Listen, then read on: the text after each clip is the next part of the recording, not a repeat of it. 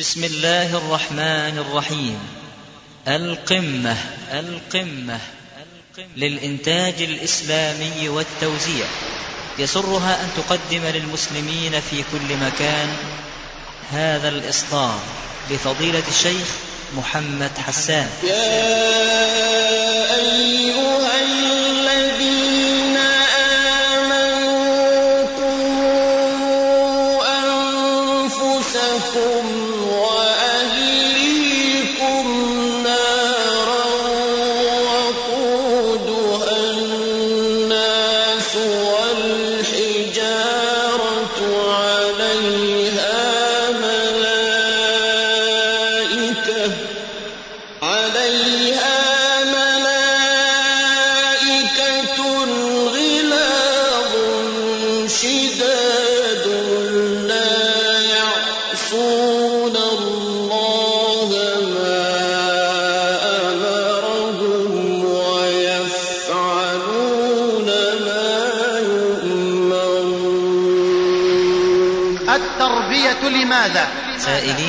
الله عز وجل أن ينفعنا بهذا العمل ويجعله خالصا لوجهه.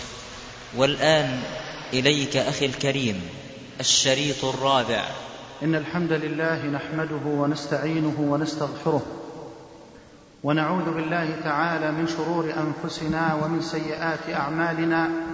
من يهده الله فلا مضل له ومن يضلل فلا هادي له. وأشهد أن لا إله إلا الله وحده لا شريك له هو الواحد الذي لا ضد له وهو الصمد الذي لا منازع له وهو الغني الذي لا حاجة له وهو القوي الذي لا يعجزه شيء في الأرض ولا في السماء وهو جبار السماوات والأرض فلا راد لحكمه ولا معقب لأمره. وأشهد أن نبينا وحبيبنا محمدا عبده ورسوله وصفيه من خلقه وخليله أدى الأمانة وبلغ الرسالة ونصح الأمة وكشف الله به الغمة وجاهد في الله حق جهاده حتى أتاه اليقين. فاللهم اجزه عنا خير ما جزيت نبيا عن أمته ورسولا عن دعوته ورسالته وصل اللهم وسلم وزد وبارك عليه وعلى آله وأصحابه وأحبابه وأتباعه وعلى كل من اهتدى بهديه واستنى بسنته واقتفى أثره إلى يوم الدين. أما بعد فحي الله هذه الوجوه الطيبة المشرقة وزكى الله هذه الأنفس وشرح الله هذه الصدور. وأسأل الله جل وتعالى أن يتقبل مني وإياكم صالح الأعمال وأن يجمعني وإياكم في الدنيا دائما وأبدا على طاعته وفي الآخرة مع سيد الدعاة وإمام النبيين في جنته ومستقر رحمته إنه ولي ذلك ومولاه وهو على كل شيء قدير.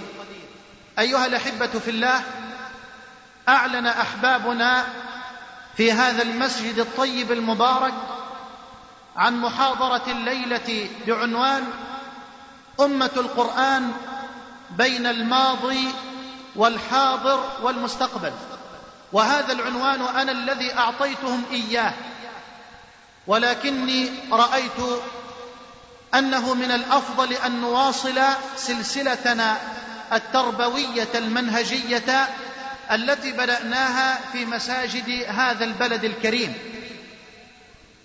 لذا فإن لقاءنا الليلة هو اللقاء الرابع من لقاءات هذه السلسلة المنهجية التي أعلنا لها بعنوان التربية لماذا؟ وفي عجالة سريعة ألخص لحضراتكم ما ذكرناه في اللقاءات الماضية. وإن هذه السلسلة المنهجية من الأهمية بمكان. يحتاجها كل داعية وكل مرب بل وكل مسلم بل وكل مسلمة. فإننا في أمس الحاجة إلى منهج تربوي أصيل منبثق من القرآن والسنة بفهم سلف الأمة رضوان الله عليهم جميعا. ألخص لحضراتكم أهم العناصر التي ذكرناها في اللقاءات الماضية في عجالة سريعة وأقول تكلمنا عن أهم الأسباب التي أدت إلى طرح هذا الموضوع في هذه الآونة ولخصت هذه الأسباب فيما يلي. أولا هذه الصحوة الإسلامية العالمية المباركة. وهذه لا ينكرها أحد على الإطلاق ولكن هذه الصحوة من أجل أن تكون صحوة قوية بناءة مثمرة لا يضيع جهدها كما يضيع ماء الأمطار بين الوديان, الوديان والشعاب فإنها في حاجة ماسة إلى منهج تربوي أصيل منبثق من القرآن والسنة بفهم سلف الأمة حتى لا تقع الصحوة في أي تعامل خاطئ مع النصوص الخاصة أو العامة بوضعها في غير موضعها أو بالاستشهاد بها في غير محلها أو بدون تحقيق المناطات الخاصة والعامة التي لا بد منها للربط ربطا صحيحا بين دلالات النصوص وحركة الواقع. السبب الثاني الذوبان في بوتقة المناهج التربوية الغربية الدخيلة. فإننا نرى الأمة يوم أن هزمت هزيمة نفسية نكراء غدت الأمة مستعدة للذوبان في أي بوتقة لأي منهج تربوي حتى ولو كان هذا المنهج يصطدم اصطداما مباشرا مع عقيدتها وأخلاقها وسلوكها. ومن ثم وجب علينا أن نقدم هذا المنهج ليتخلص واضع ومخطط المناهج التربوية لأبنائنا وبناتنا من عقدة النقص أمام هذه المناهج الغربية الدخيلة على عقيدتنا وديننا وإسلامنا. السبب الثالث هو الانفصام بين المنهج المنير والواقع المرير. فإننا نرى الآن انفصاما نكدا بين منهجنا الرباني وواقع الأمة في جانب العقيدة في جانب العبادة في جانب التشريع في جانب الاتباع في جانب الأخلاق والمعاملات والسلوك. وبعد هذه الأسباب بينت المصادر التي يجب على الأمة أن ترجع إليها مرة أخرى لتستقي منها منهجها التربوي. وقلت إن هذه المصادر هي القرآن الكريم فإن القرآن هو مصدر التربية الأول الذي يجب على جميع أفراد الأمة أن يعودوا إلى نبعه الفياض الذي لا ينضب وأن يستقوا منه منهجهم في كل مناحي الحياة. في جانب السياسة في جانب الإعلام في جانب التعليم في جانب التربية في جانب الاقتصاد في جانب الاتباع في جانب الأخلاق في جانب السلوك في كل جوانب الحياة لأن القرآن منهج حياة. المصدر الثاني من مصادر التربية هو السنة. وإن من نادى بعودة الأمة إلى القرآن دون السنة فإنما هو مخادع على كذب وعلى باطل. لأن من آمن بالقرآن وقد ضيع السنة فقد ضيع السنة والقرآن معا فلا بد من التمسك بالسنة مع القرآن لأن السنة توضح وتبين آيات الحق جل وعلا. المصدر الثالث هو منهج السلف. باعتباره يمثل التطبيق العملي للقرآن والسنة. ثم تكلمت بعد ذلك أيها الأحباب عن خصائص التربية. وقلت إن المنهج التربوي ينفرد بخصائص كثيرة ومن أهمها ما يلي أولا خاصية التكامل والشمول. ثانيا التوازن والاعتدال. ثالثا التميز والمفاصلة. التكامل والشمول خاصية فريدة من خصائص المنهج التربوي الإسلامي لأنه منهج رباني ليس من صنع البشر إذ من المستحيل أن يقدم منهج بشري منهجا متكاملا شاملا لأن الإنسان محدود من ناحية الزمان ومن ناحية المكان ومحال أن يقدم الإنسان منهجا متكاملا شاملا لأنه إن قدم منهجا يصلح لجانب فإنه لن يصلح لجانب آخر. وإن صلح هذا المنهج لزمان فإنه لا يصلح لزمان آخر لأن الإنسان محكوم بفقره محكوم بضعفه محكوم بعجزه محكوم بقصر عمره محكوم بشهواته وضعفه ونزواته. لذا أيها الأحباب فإن المنهج الوحيد الذي يمتاز بالتكامل والشمول في جميع مناحي الحياة إنما هو المنهج الرباني وليس ذلك إلا لأنه منهج من وضع الله ومن صنع الله جل وعلا الذي خلق الكون والإنسان وهو القائل ألا يعلم من خلق وهو اللطيف الخبير؟ الخاصية الثانية من خصائص المنهج التربوي هي التوازن والاعتدال. وقلت في اللقاء الماضي بأن خاصية التوازن والاعتدال ليست سمة للمنهج التربوي فحسب. كلا. ولكنها خاصية للكون كله.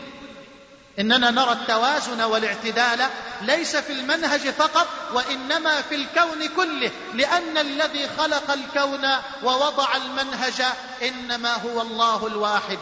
جل وعلا.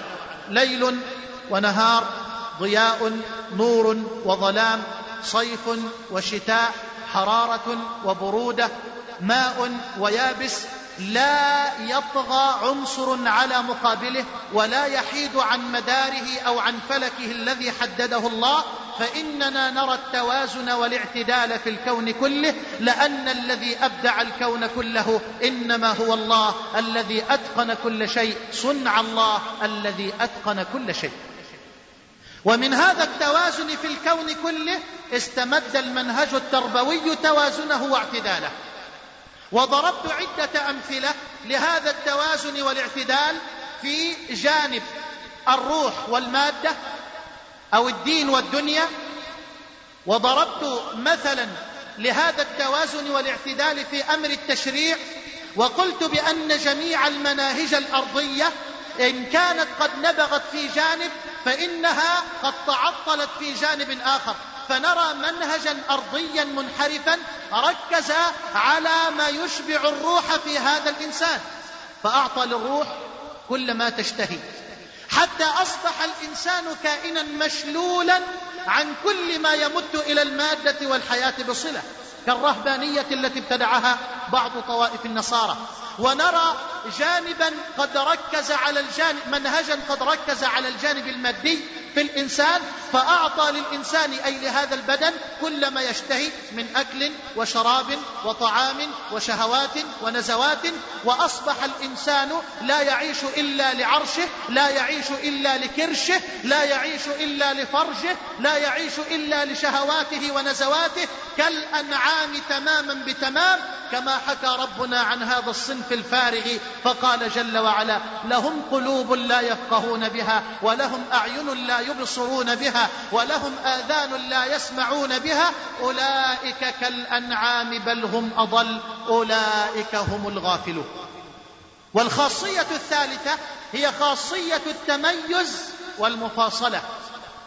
وكم كنت أتمنى أن أفرد أفرد لهذه الخاصية محاضرات لا محاضرة واحدة ولكن نسأل الله أن يفرج الكرب وأن يكشف الغمة عن الأمة.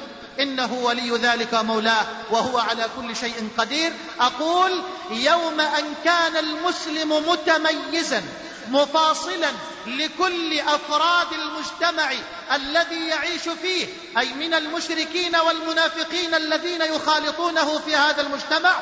يوم أن كانت الأمة متميزة مفاصلة لمجتمعات الشرك والكفر والضلال كانت الأمة حينئذ علما على رأس الدنيا. فلما تركت الأمة هذا التميز والمفاصلة أصبحت نكرة. في هذه الدنيا. لا وزن لها ولا اعتبار. بل سمعنا بأم آذاننا من يقول على الكافر والله إنني أراه الآن أفضل من المسلمين. ورب العالمين يقول ولن ترضى عنك اليهود ولا النصارى حتى تتبع ملتهم ذلكم حكم الله فيأتي موتور تربى على موائد العلمانيين ليقول بملء فمه إنني أرى الكافر الآن أفضل من كثير من المسلمين. فالتميز والمفاصلة من أهم خصائص المنهج التربوي فالمنهج التربوي الإسلامي يربي المسلم تربية فريدة فذة تربية عقائدية وتعبدية وسلوكية وأخلاقية وفكرية وحضارية لا يمكن على الإطلاق أن تلتقي مع أي منهج تربوي أرضي منحرف من صنع البشر من المهازيل ممن تتحكم فيهم الأهواء ممن تتحكم فيهم الأهواء والشبهات والنزوات من العلمانيين والشيوعيين والديمقراطيين والفارغين والساقطين الذين تقدموا الآن ليقننوا وليشرعوا وليقودوا دفة التوجيه ودفة التربية ولا حول ولا قوة إلا بالله العلي العظيم. أيها الأحبة وبعد الانتهاء من مصادر التربية وخصائص التربية فإننا الليلة سنبدأ الحديث عن عنصر آخر من عناصر هذا المنهج التربوي ألا وهو وسائل التربية. كيف نربي؟ وبعد الانتهاء من الوسائل إن شاء الله جل وعلا إن قدر لنا البقاء واللقاء فسوف أتحدث عن صفات المربي. من الذي ينبغي أن يتصدى للتربية. وقبل هذه تعالوا لنبدأ الليلة عنصرا جديدا من عناصر هذا المنهج التربوي ألا وهو وسائل التربية. وسوف أركز الحديث مع حضراتكم في الوسائل التالية. أولا التربية بالقدوة. ثانيا التربية بالموعظة. ثالثا التربية بالقصص القرآني والنبوي. رابعا التربية بالمثل القرآني والنبوي. خامسا التربية بالعادة والأحداث الجارية. سادسا التربية بالعبادة. وأخيرا التربية بالعقوبة. وأرجو الله أن يبارك لي في وقتي وفي وقتكم لنتحدث الليلة عن الوسيلة الأولى ألا وهي الوسيله ألا وهي التربية بالقدوة. والحق أقول والله يا إخواني إنني وأنا أتحدث الآن عن التربية بالقدوة أراني أتجاوز قدري وأتعدى حدودي ويرن في أذني الآن قول القائل ألا أيها الرجل المعلم غيره هلا لنفسك كان ذا التعليم؟ تصف الدواء لذي السقام وذي الضنا كيما يصح به وأنت سقيم؟ ابدأ بنفسك فانهها عن غيها فإذا انتهت عنه فأنت حكيم وهنا يقبل ما تقول ويقتدى بالفعل منك وينفع التعليم. ولكن المرء أيها الأحباب قد ينطلق في حديثه لا من منطلق شعوره بأنه قدوة ولا من منطلق الشعور بالأهلية وإنما قد ينطلق المرء في حديثه من منطلق الشعور بالمسؤولية والقاعدة الأصولية تقول من عدم الماء تيمم بالتراب. فأسأل الله جل وعلا أن يغفر ذنبنا وأن يستر عيبنا وأن يتقبل منا وإياكم صالح أعمالنا وأن يرزقنا الإخلاص والصدق في أقوالنا. إنه ولي ذلك مولاه وهو على كل شيء قدير. أيها الحبيب الكريم إن التربية بالقدوة من أهم وأخطر وسائل التربية وإننا نرى الآن كثيرا من شباب الأمة يتخبط في حيرة. يرى انفصاما نكدا وانفصاما رهيبا لا يرى قدوة عملية بعدما صمت آذانه بكثير الكلام. وهنا يعيش كثير من شبابنا في هذا الصراع النفسي القاتل وفي هذا الصراع النفسي الرهيب. لماذا؟ لأنه يسمع كلاما ككلام جحا. جحا الذي صنع يوما ساقية على النهر. تأخذ الماء من النهر لترد نفس الماء إلى نفس النهر. انتبهوا. وما عندناش غير الأسلوب ده نتكلم به والحمد لله كلكم أهل علم وأهل فهم. أقول كجحا الذي صنع ساقية على النهر لتأخذ الماء من النهر ولترد نفس الماء إلى نفس النهر. فتعجب الناس. وقالوا عجبا لك يا جحا. تصنع ساقية تأخذ الماء من النهر لترد نفس الماء إلى نفس النهر. فقال جحا يكفيني نعيرها. وهذا هو الواقع. يكفيني نعيرها. بكفاء الصياح. يكفيني ان إحنا نسمع هذا الصياح. وهذا هو الواقع المر أيها الأحباب. هذا الانفصام بل إن شئت فقل هذا الصراع النفسي الذي يعيشه كثير من شباب الأمة. لا أقول في مصر وحدها بل أقول في جميع أرجاء المعمورة هذا الصراع إنما هو نتيجة حتمية لأن شباب الأمة يسمع ولا يرى يسمع كلاما كثيرا ولا يرى القدوة الحية ولا يرى القدوة العملية. ورحم الله من قال قديما مشى الطاووس يوما باختيال فقلد مشيته بنوه. فقال على ما تختالون. قالوا لقد بدأت ونحن مقلدوه. يشب ناشئ الفتيان منا على ما كان قد علمه أبوه. نرى طالب العلم جريئا على الفتية. نرى طالب العلم لا يحسن الأدب مع العلماء إلا من رحم الله جل وعلا. لأن طالب العلم يرى الآن رحى الصراع دائرة بين دعاته وبين علمائه وبين شيوخه وبين من يتلقى المنهج على أيديهم. هذا صراع نفسي. والله إني أعذر طلاب العلم حينما يرون هذا. فلذا أيها الأحباب أقول إن أعظم خطوة عملية نخطوها الآن لتصحيح المسار ولتصحيح المنهج ولتصحيح الطريق إنما هي أن نقدم لشباب الأمة ولأبناء الأمة القدوة العملية ليرى الشباب القدوة تتحرك بين أيديهم ليرونها. ليرونها بأعينهم وليسمعونها بآذانهم حينئذ سترى لا ترى هذا الصراع النفسي القاتل المدمر. حينئذ فقط قد يكون من اليسير جدا أن نقدم منهجا نظريا في التربية. ما شاء الله كل, كل ليلة عمالين شغلنا شغالين. كل ليلة عمالين نطحن زي سيد جحا بالضبط. من السهل جدا يا إخواني أن نقدم منهجا نظريا في التربية. لا ونقدم منهجا دقيقا محكما وكيف لا؟ وسوف نقدم منهجا نقول فيه قال الله قال رسوله فعل سلف الأمة الصالح. منهج نظري دقيق محكم. ولم لا؟ وهو قرآن وسنة وفعل سلف.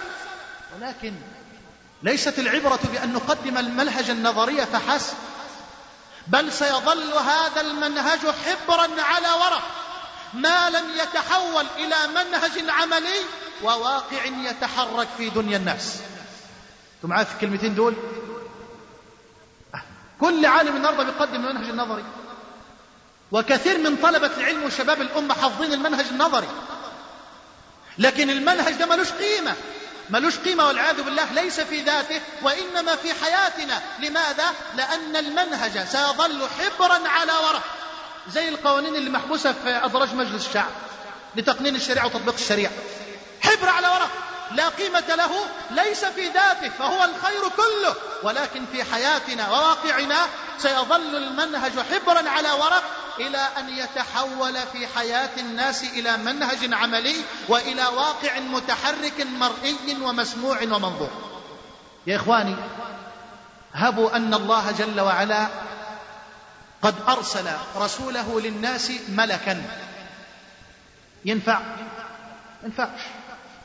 لو جاء الملك ده وصام رمضان 30 يوم تقول الحمد لله. هل تبدا عم ده ملك. ليس من خلقتنا وليس من طينتنا. لو جاء وصلى الخمس صلوات في اليوم يقولوا لا الحمد لله. ألا ده, ده ملك.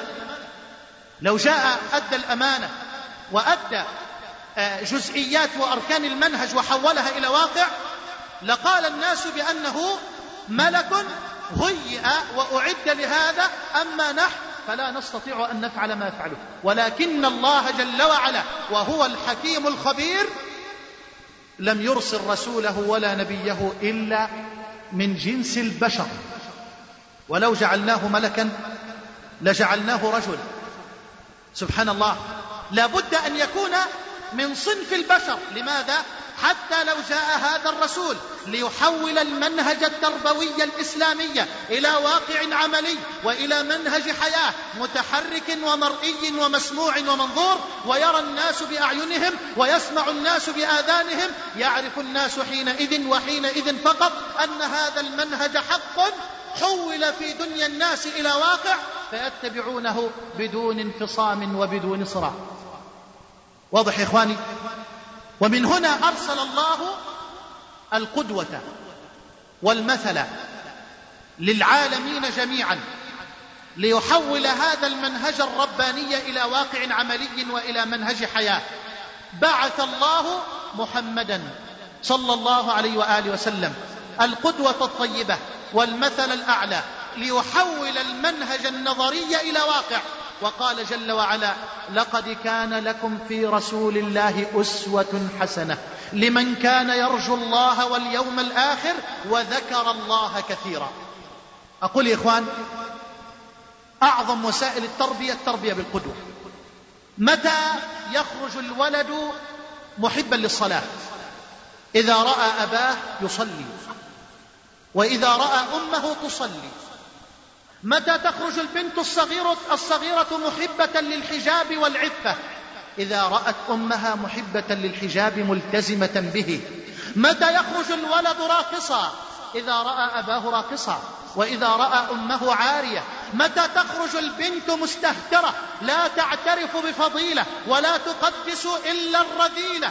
إذا نشأت في بيت يحارب الفضيلة ويقدس الرذيلة وهكذا كما ذكرت في أبياتي التي ذكرتها منذ قليل. يشب ناشئ الفتيان منا على ما كان قد عوده أبوه. لا يمكن على الإطلاق أن يتربى الولد على الصدق إذا رأى أباه كاذبا. لا يمكن على الإطلاق أن يتربى الولد على الأمانة إذا رأى أمه تخون أباه. لا يمكن على الإطلاق. أن تتربى البنت على الفضيلة إذا رأت أمها مستهترة تحب الرذيلة. القدوة العمل السلوك الواقع. جاء تلميذ يوما لأستاذه وقال يا أستاذي أريد أن تعلمني اسم الله الأعظم. الله أكبر حاجة كبيرة أوي. شوف التلميذ بيفكر في إيه؟ تلميذ رايح لأستاذي بيقول له أنا عاوزك تعلمني اسم الله الأعظم. إيه ده؟ فالأستاذ قال له يا ابني أنت مفكر مسألة سهلة؟ العملية بسيطة اسم الله الأعظم مرة واحدة؟ هو مين يعرف اسم الله الأعظم؟ ومعظم الأحاديث اللي وردت وحددت الاسم ضعيفة لكن الأستاذ كان قدوة. أراد أن يقنع تلميذه بالدليل. وبالمنطق وبالحجة وبالواقع. ما شخطش في الولد. ما نهره ما طرده ما سفه سؤاله كلا. وهذا هو المربي الناجح. إياك أن تتهرب من أسئلة ولدك. أجب. وإن عجزت عن الجواب فسل أهل العلم لتجيب على ولدك إجابة صادقة صحيحة. ابنك يقول لك أين الله؟ ما تبقاش عارف تبقى مصيب. يقول له الله في كل مكان تبقى داهي وكثير من الدعاء لو سألته أين الله والله وقرأتها الليلة الماضية في كتاب مطبوع لعالم كبير بعيني قرأتها بالأمس يقول أين الله؟ ويجيب على ذاته في كل مكان. والجارية البنت التي لم تدخل جامعة من الجامعات ولا كلية من الكليات ولم تحصل على الماجستير ولم تأخذ الدكتوراه لما سألها الحبيب صلى الله عليه وسلم وقال لها أين الله؟ قالت في السماء. أأمنتم من؟ في السماء. أن يخسف بكم الأرض الآيات. قال من أنا؟ قالت أنت رسول الله. فالتفت إلى وليها وقال اعتقها فإنها مؤمنة. الجارية اللي راحت جمعة ولا كلية ولا معاه ماجستير ولا دكتوراه. أين الله؟ قالت في السماء. لكن النهارده لو سألت كثيرا أين الله؟ لك في كل مكان. يا أخي اتق الله. لا تجعل ذات الله في كل مكان في أماكن الأقدار والأنجاس. وإنما ألم تر أن الله يعلم ما في السماوات وما في الأرض؟ ما يكون من نجوى ثلاثة إلا هو. رابعهم. ولا خمسة إلا هو ولا أدنى من ذلك ولا أكثر إلا هو معهم. أينما كانوا؟ بعلمه بسمعه ببصره بقدرته بإحاطته بمعيته. ولا تقل بذاته لتقع فيما وقع فيه أهل الحلول والاتحاد. حتى أني قرأت يوما لرجل من هؤلاء دخل ليزور رجلا من العلماء. وكان الرجل العالم ده عنده غنم أعزكم الله. فهو جالس فسمع غنم عملت مأمة ماء. فقام رد قال لبيك يا سيدي. الراجل بص حواليه مش حد قال له في إيه؟ قال له ألا تعلم أن الله قد حل فيها وينادي علي الآن؟ ترضى كده. المسلم البسيط الفلاح اللي ما يعرفش حاجة ابدا إلا رب العزة بالفطرة. لا يعرف ليس عنده إلا ملكة الفطرة. بالله هل ترضى ذلك عن ملك الملوك وجبار السماوات والأرض جل وعلا؟ ليس كمثله شيء وهو السميع البصير. سئل إسحاق بن رهاويه يا إسحاق كيف تزعمون أن الله يتنزل كل ليلة إلى السماء الدنيا ويدع عرشه؟ فقال إسحاق يا هذا إن كنت لا تؤمن بإله يتنزل كل ليلة إلى السماء الدنيا إذا مضى ثلث الليل الأول فنحن نؤمن به جل وعلا واعلم بأن الله قادر على أن يتنزل من عرشه ولا يخلو منه عرشه. ليس كمثله شيء. وهو السميع البصير. لا تدركه العقول ولا تكيفه الأفهام ولا يحيطون به علما استوى كما أخبر وعلى الوجه الذي أراد وبالمعنى الذي قال. استواء منزها عن الحلول والانتقال. فلا العرش يحمله ولا الكرسي يسنده. بل العرش وحملته والكرسي وعظمته. الكل محمول بلطف قدرته مقهور بجلال قبضته. فالاستواء معلوم والكيف مجهول والإيمان به واجب والسؤال عنه بدعة. عظم ربك جل وعلا. عظم الله جل وعلا واعرف قدر الله تبارك وتعالى. والله جل وعلا يقول ما قدر الله حق قدره. ووالله ما تجرأنا على أن نتحدى الله وشرع الله وعلى أن نتحدى سنة رسول الله وعلى أن نعصي الله في الليل والنهار إلا يوم أن غاب في قلوبنا قدر العزيز الغفار. جل وعلا. ولذا قال أحد السلف لا تنظر إلى صغر المعصية ولكن انظر في حق من عصيت. العبارة هذه عجيبة إخوان. لا تنظر إلى صغر المعصية ما تقولش الله إيش يعني هذه؟ وإيش هذه؟ وإيش هذه؟ يا أخي الذنوب إذا وقعت من المؤمن رآها في عينه كالجبل أما المنافق هو الذي يرى ذنبه كذبابة سقطت على أنفه فذبها هكذا فطارت. لكن المؤمن وقاف عند ذنوبه وعند معاصيه. رحم الله ابن المعتز إذ يقول خل الذنوب صغيرها وكبيرها فهو التقى. واصنع كماش فوق أرض الشوك يحذر ما يرى. لا تحقرن صغيرة إن الجبال من الحصى. أيها الحبيب الكريم جاء التلميذ لأستاذه ليطلب منه أن يعلمه اسم الله الأعظم. فالأستاذ ما طردوش ولا نهروش قال له طيب. يا ابني أنا حديك أمانة وانت تروح توديها لفلان ولما ترجع أبقى أعلمك. قال له طيب بسيطة. فما هي الأمانة يا إخوان اللي أحضرها الأستاذ؟ أحضر أستاذه فأرا. فأر. ووضعه في صندوق مغلق. ما يظهرش اللي فيه. وأعطاه قال له الأمانة دي تروح تديها لفلان. ولما ترجع أعلمها قال له بسيطة. خد التلميذ الصندوق وبداخله الفار الفار عمال جوه يلعب سيرك وأكروبات. يقول الله. هو الصندوق فيه إيه؟ ودائما الممنوع مرغوب. مش يقول لك الله هي المنتقبة ديت أما تغطيها كده امال هبص على إيه؟ شوف مرض القلب. ألا. أكنها عشان منتقبة تبص عليها؟ تنظر إلى مواطن الفتنة في جسدها في الصدر أو في الخلف وتقول ده منتقبة؟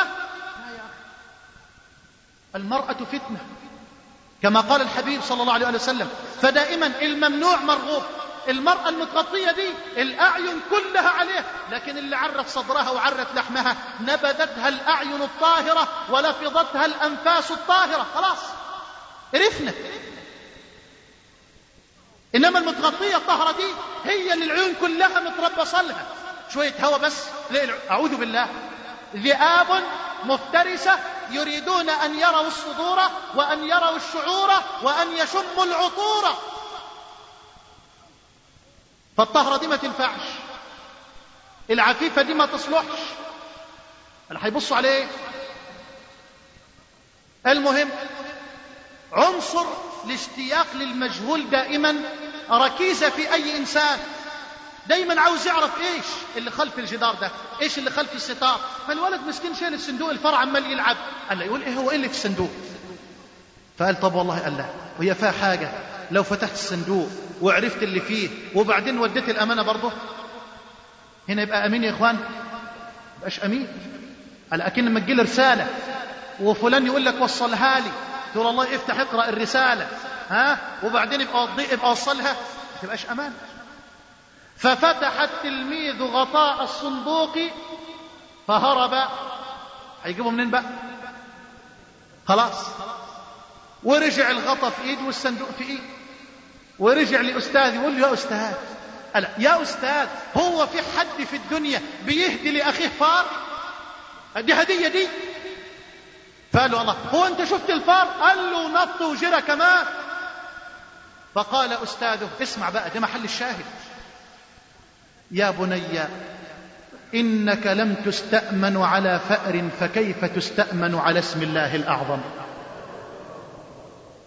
هنا التربية يا إخوان بالقدوة. الراجل ما نهروش بس علمه. خلاص عمره ما هيجي بعد كده يسأل هذا السؤال. خلاص تعلم. أستاذ عاوز يربي أولاده وطلاب تلاميذه الصغار على المراقبة لله. عاوز يعلمهم عملي. يعمل إيه؟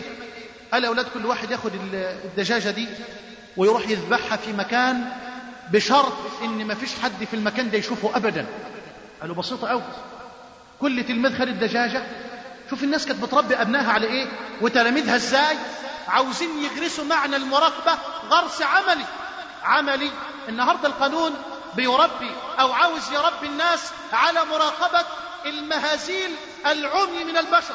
يعني أنا أذكر وأنا في الجيش كنت أروح ألقي الكلمة في الطابور الصباح ويجي الأول رتبه صغيرة وبعدين لما الرتبه تكبر الصمت إيه؟ يكتر والهدوء يسود. تعلى الرتبه يسود الهدوء. لحد ما يجي أعلى رتبه والدبابير تلمع فالكل يسكت. فسبحان الله إذا ما الرجل اللي الرتبة ده العميد يركب السيارة بتاعته اللي يقعد واللي يقوم واللي ينف واللي يتف والهرج والمرج يسود الطابور كله. فسبحان الله جلست مع بعض الإخوة كده وحبيت أعلمهم يعني من هذا المشهد كيف أو كيف يجب علينا أن نربي قلوبنا على أن تراقب الله وحده. فقلت لهم يا إخوان شوفوا من الراجل الرتبة الكبير بيمشي إيه اللي بيحصل؟ قالوا قلت لهم طيب إيش رأيكم بقى في الألوف المؤلفة اللي بتقف ورا الإمام في الصلاة في صلاة الجمعة؟ والإمام يقف يدي وشه للصف الأول بس. مش شايف كله. ويقول استووا اعتدلوا استقيموا. ويعطي الإمام المأمومين ظهره فإذا ما أعطاهم ظهره هل ينصرف منهم أحد؟ هل يجلس منهم أحد؟ هل يخرج منهم أحد؟ لأن هؤلاء ما وقفوا مراقبين للإمام بل وقفوا مراقبة لله جل وعلا. عاوزين نربي قلوبنا على أن نراقب الله لا على أن نراقب عين القانون الأعمى لأن القانون لو نظرنا في مكان وفي ساعة فلن يرانا في مكان آخر وفي ساعة أخرى. فرب قلبك ونفسك وابنك وزوجتك وبنتك على مراقبة الله جل وعلا. المهم كل تلميذ خد الدجاجة بتاعته واللي راح تحت بير سلم واللي دخل غرفة وقفل عليه وكله راح مكان كده ما حد شافه وذبح ورجع. وبص الأستاذ لقى تلميذ راجع بالدجاجة بتاعته حية. قال له الله ما ذبحتش ليه؟ تعال أنت اللي عليك العين. لما لم تذبح دجاجتك؟ قال له يا أستاذ أنت اشترطت علينا إن إحنا نذبحها في مكان لا يرانا فيه أحد وما من مكان ذهبت فيه إلا وعلمت أن الله يراني. طب أروح فين؟ إذا خلوت الدهر يوما فلا تقل خلوت ولكن قل علي رقيب إذا خلوت الدهر يوما فلا تقل خلوت ولكن قل علي رقيب أيها الحبيب أقول إن التربية بالقدوة من أعظم إن لم تكن أعظم وسائل التربية. ولذا لما علم الله جل وعلا أن المنهج التربوي لا يمكن أن يتحول في دنيا الناس إلى واقع عملي إلا بالقدوة بعث الله القدوة الطاهرة والمثل الأعلى محمدا صلى الله عليه وآله وسلم. أدبه ربه يا إخوان. كاه ربه في كل شيء ويحلو لي أن أكرر هذه التزكية في كل زمان ومكان زكاه ربه في عقله فقال سبحانه ما ضل صاحبكم وما غوى. وزكاه ربه في فؤاده فقال سبحانه ما كذب الفؤاد ما رأى. وزكاه في بصره فقال سبحانه ما زاغ البصر وما طغى. وزكاه في صدره فقال سبحانه ألم نشرح لك صدرك؟ وزكاه سبحانه في ذكره فقال ورفعنا لك ذكرك. وزكاه في طهره فقال ووضعنا عنك وزرك. وزكاه في حلمه فقال بالمؤمنين رؤوف رحيم. وزكاه في علمه فقال علمه شديد القوى. وزكاه في صدقه فقال وما ينطق عن الهوى؟ وزكاه كله فقال وإنك لعلى خلق عظيم. صلى الله عليه وآله وسلم. أعظم قدوة يا إخوان. عاوزين ناخد القدوة دي مثلا أعلى. في وقت قدم فيه الفارغون والتافهون والساقطون والراقصون ليكونوا ورب الكعبة القدوة والمثال. ساقط داعر يقدم للشعب ولأبناء الأمة على أنه قدوة وعلى أنه مثل. اسأل النهاردة كثيرا من شباب الأمة. ماذا تعرف عن محمد بن مسلمة؟ ماذا تعرف عن معاذ بن جبل؟ ماذا تعرف عن خالد بن الوليد؟ ماذا تعرف عن عادل الإمام الكلب؟ يقول لك سبحان الله قدم الساقطون والفارغون والتافهون ليكونوا القدوة والمثال. وأخر الأطهار الأبرار الأخيار السادة القادة أهل العظمة البشرية بكل معانيها وصورها أخر هؤلاء. وحذف تاريخهم. حتى لا يشب الجيل على سير هؤلاء الأطهار وإنما ليشب الجيل على سير هؤلاء الأوباش الأقزام. وإنا لله وإنا إليه راجعون. وهذا يلقي عبئا كبيرا على الدعاة بصفة خاصة وعلى الأب المسلم بصفة عامة. على الآباء بصفة عامة. ما تكتفيش بأن ابنك داخل مدرسة. انت اطمئن على المنهج. اطمئن على عقيدة ولدك. اطمئن على فكر ولدك. اطمئن على سلامة منهجه. لا تتكل على هذا وإذا كنت لا تجيد هذا الاطمئنان فخذ ولدك إلى أهل العلم إلى أهل الفضل إلى أهل الخير الذين يصححون المسار ويصححون الطريق ويصححون المنهج ويزيلون عنه الشوائب والشبهات والشكوك. رسول الله صلى الله عليه وسلم قدوتنا وارفعوا رؤوسكم لتناطح كواكب الجوزاء وأعلنوها للدنيا وقولوا قدوتنا محمد بن عبد الله صلى الله عليه وآله وسلم. رجل وشخصية جمع الله جل وعلا فيها شخصيات كثيرة في آن واحد فهو رسول. انتبه معاه للفقرة الجميلة اللي جاء دي جميلة أوي. رسول الله رحم الله من قال وغفر له. فمبلغ العلم فيه أنه بشر وأنه خير خلق الله كلهم. بشر. تجمعت فيه شخصيات متخصصة متجمعة في آن واحد. فهو رسول يتلقى الوحي من الله ليربط الأرض بالسماء في أعظم رباط. وهو رجل سياسة. من الطراز الأول يبني أمة من الفتات المتناثر فإذا بها بناء لا يطاوله بناء في فترة لا تساوي في حساب الزمن شيئا. هقول العبارة الثانية.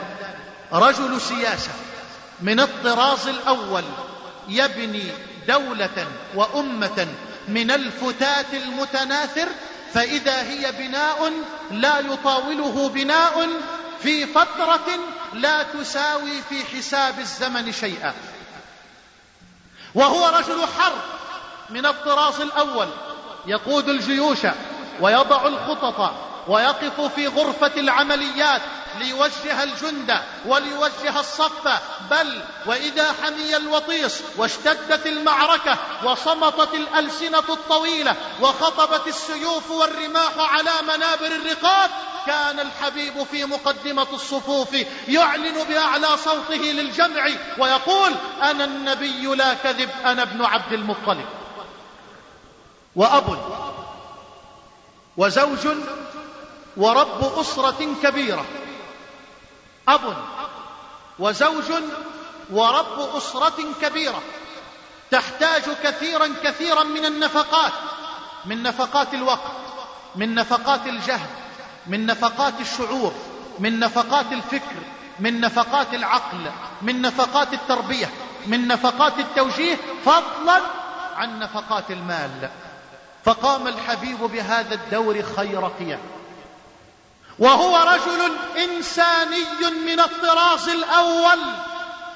تشغله هموم الناس وتملأ نفسه مشاعرهم وآلامهم وأحزانهم فيمنحهم من وقته ومن فكره ومن عقله ومن جهده بل ومن روحه بل ومن ماله بل ومن تربيته بل ومن توجيهه. كرجل إنساني القلب قد شغلته في هذه الدنيا هموم الناس فحسب. وهو رجل عابد خاشع خاضع أواب كرجل تفرغ للعبادة فقط لا يشغله هم من هموم الدنيا ولا تؤثر فيه شهوة من شهواتها أو نزوة من نزواتها. هذه الشخصيات كلها في رسول الله فضلا عن أنه كان صاحب دعوة أخذت عقله ووقته وجهده وروحه وفكره بل ودمه. ومع هذا كان الحبيب صلى الله عليه وآله وسلم قدوة في كل مجال وفي كل ميدان من هذه الميادين المتفرقة. نعم أيها الأحباب أمر النبي أصحابه بالعبادة فكان القدوة. تورمت قدماه من العباده ما تقولش لابنك صلي وانت جالس في البيت. ما تقولش لابنك ما تدخنش وانت عمال تعفر في وجهه كل ليلة. فين القدوة؟ حتى لو امتثل الولد سيمتثل بخلل بدون اتزان واتساق وتوافق. ابدا. أمر النبي شوف القدوة بقى. أمر النبي أصحابه بالعبادة فتورمت قدماه من العبادة. وقيل له يا رسول الله أليس الله قد غفر لك ما تقدم من ذنبك وما تأخر؟ فقال الحبيب أفلا أكون عبدا شكورا؟ دي القدوة يا إخوان. أمرهم بالجود والإنفاق والبذل والعطاء. فكان أجود بالخير من الريح المرسلة. أمرهم بالبذل والجود والإنفاق والعطاء فكان أجود بالخير من الريح المرسلة. ورد في صحيح مسلم أن رجلا جاء إلى النبي صلى الله أن أنه قال كان من حديث أنس أن رسول الله صلى الله عليه وآله وسلم ما سئل على شيء في الإسلام إلا وأعطاه ولقد جاءه يوما رجل فسأله. فالنبي يعطيه إيه؟ قال له أنت شايف الغنم اللي بين الجبلين دي؟ قال له شايف. قال له خذها فكلها لك. غنم بين جبلين. خذها خذها فكلها لك. الرجل ذهل. فانطلق الرجل يسوق الغنم كلها بين يديه وعاد إلى قومه ليقرر هذه الحقيقة الكبرى وليصرخ في قومه ويقول يا قوم أسلموا فإن محمدا يعطي عطاء من لا يخشى الفقر. وازاي يخاف الفقر. الحمد لله رب العالمين. وأشهد أن لا إله إلا الله وحده لا شريك له. وأشهد أن نبينا وحبيبنا محمدا عبده ورسوله. اللهم صل وسلم وبارك عليه وعلى آله وصحبه وسلم. أيها الأحبة أقول إن القدوة العملية التي قدمها رسول الله صلى الله عليه وسلم لأصحابه بل وللدنيا كلها يجب علينا أن نقف أمامها طويلا طويلا لنحول فعل النبي الآن إلى واقع لنقدم القدوة عملية واقعية سلوكية مرة أخرى كما فعل الحبيب مع أصحابه بل ومع أمته. أمر النبي الصحابة بالعبادة فكان سيد العباد. أمر النبي الصحابة بالإنفاق فكان أجود بالخير من الريح المرسلة. أمر النبي الصحابة رضوان الله عليهم بالحلم والرحمة والتواضع فكان سيد هذه الصفات واحتل ذروة سنامها. نعم أيها الأحباب ولا أريد أن أتوقف مع كل صفة وإلا لطالت وقفتنا. أقول أيها الحبيب الكريم يكفي أن تقف مع هذا المشهد الحي. والحديث رواه الحاكم في المستدرك وابن ماجه في السنن وابن سعد في الطبقات وهو حديث صحيح. أن اعرابيا دخل على النبي صلى الله عليه وآله وسلم يوما فارتعلت فرائصه واضطربت جوارحه. فماذا قال له الحبيب؟ قال هون عليك فإني لست بملك إنما أنا ابن امرأة من قريش كانت تأكل القديد في مكة. شوف التواضع يا إخوان. وإحنا الآن أقول بحق في أمس الحاجة يا طلاب العلم إلى أن نتواضع. تاج الداعية التواضع. أسأل الله أن يجعلنا وإياكم من أهل التواضع. تاج طالب العلم التواضع. إذا من الله عليك بالعلم فتواضع ليرفعك الله ليزيدك الله جل وعلا. فمن تواضع لله رفعه. لا تتعالى على إخوانك ولا على أحبابك ولا على طلابك ولا تقل بعيني أو بلسان الحال أنا العالم وأنتم الجاهلون وأنا الطائع وأنتم المذنبون وأنا الموفق الموفق وأنتم المقصرون. لا يا أخي تذكر فضل الله عليك ونعمة الله عليك. فورب الكعبة لو تخلى الله عنك برحمته طرفة عين لهلكت لهلك من أنت؟ من أنت لتغتر بعلمك؟ من أنت لتغتر بمالك؟ من أنت لتغتر بجاهك؟ أنت لا شيء بدون ستر الله وبدون فضل الله وبدون رحمة الله. كذلك كنتم من قبل. فمن الله عليكم فتبينوا. كنت ضالا فهداك. كنت وضيعا فأغناك كنت فقيرا فأغناك كنت ذليلا فأعزك. فاعرف فضل الله عليك ووالله لو تخلى الله عنك طرفة عين لكنت بمثابة الشاه التي احتوشتها الذئاب من كل ناحية. يمنون عليك أن أسلموا قل لا تمنوا علي إسلامكم بل الله يمن عليكم. أن هداكم للإيمان إن كنتم صادقين. وهكذا أيها الأحباب. القدوة ما امره النبي بأمر إلا وكان أول الممتثلين له وما نهاهم عن نهي إلا وكان أول المجتنبين له وما حد لهم حدا إلا وكان أول الوقافين عند هذا الحد. ومن هنا تعلقت به قلوب أصحابه. هذا أعظم سبب لتعلق القلوب بالقدوة. أن يرى الناس في القدوة النموذج الحي لكل ما يقول. من هنا تعلقت القلوب برسول الله صلى الله عليه وآله وسلم. لأنه قال وفعل. وقدم القدوة العملية المشرقة في أروع وأجل صورها. تعلقت به قلوب أصحابه. وهختم بعبارة مهمة جدا. وأرجو الله أن تحفر في القلوب قبل العقول.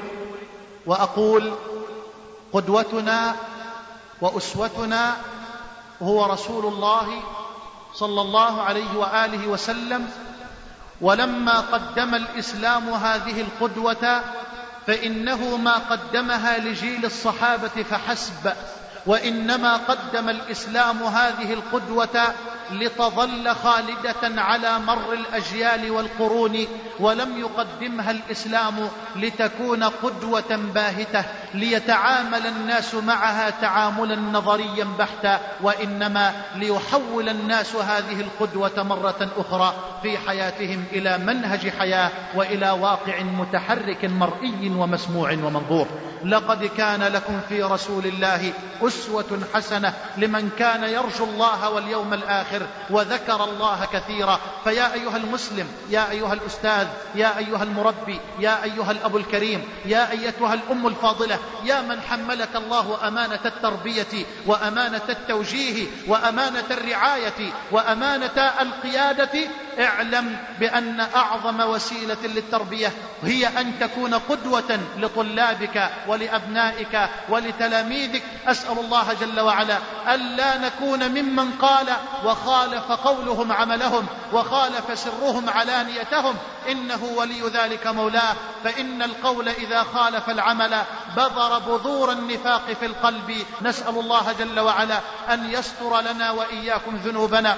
اللهم استر ذنوبنا اللهم اغفر ذنوبنا واستر عيوبنا وارزقنا الإخلاص والصدق في أقوالنا وأعمالنا. أنت ولي ذلك والقادر عليه. وأقول قولي هذا وأستغفر الله لي ولكم. وأقم الصلاة.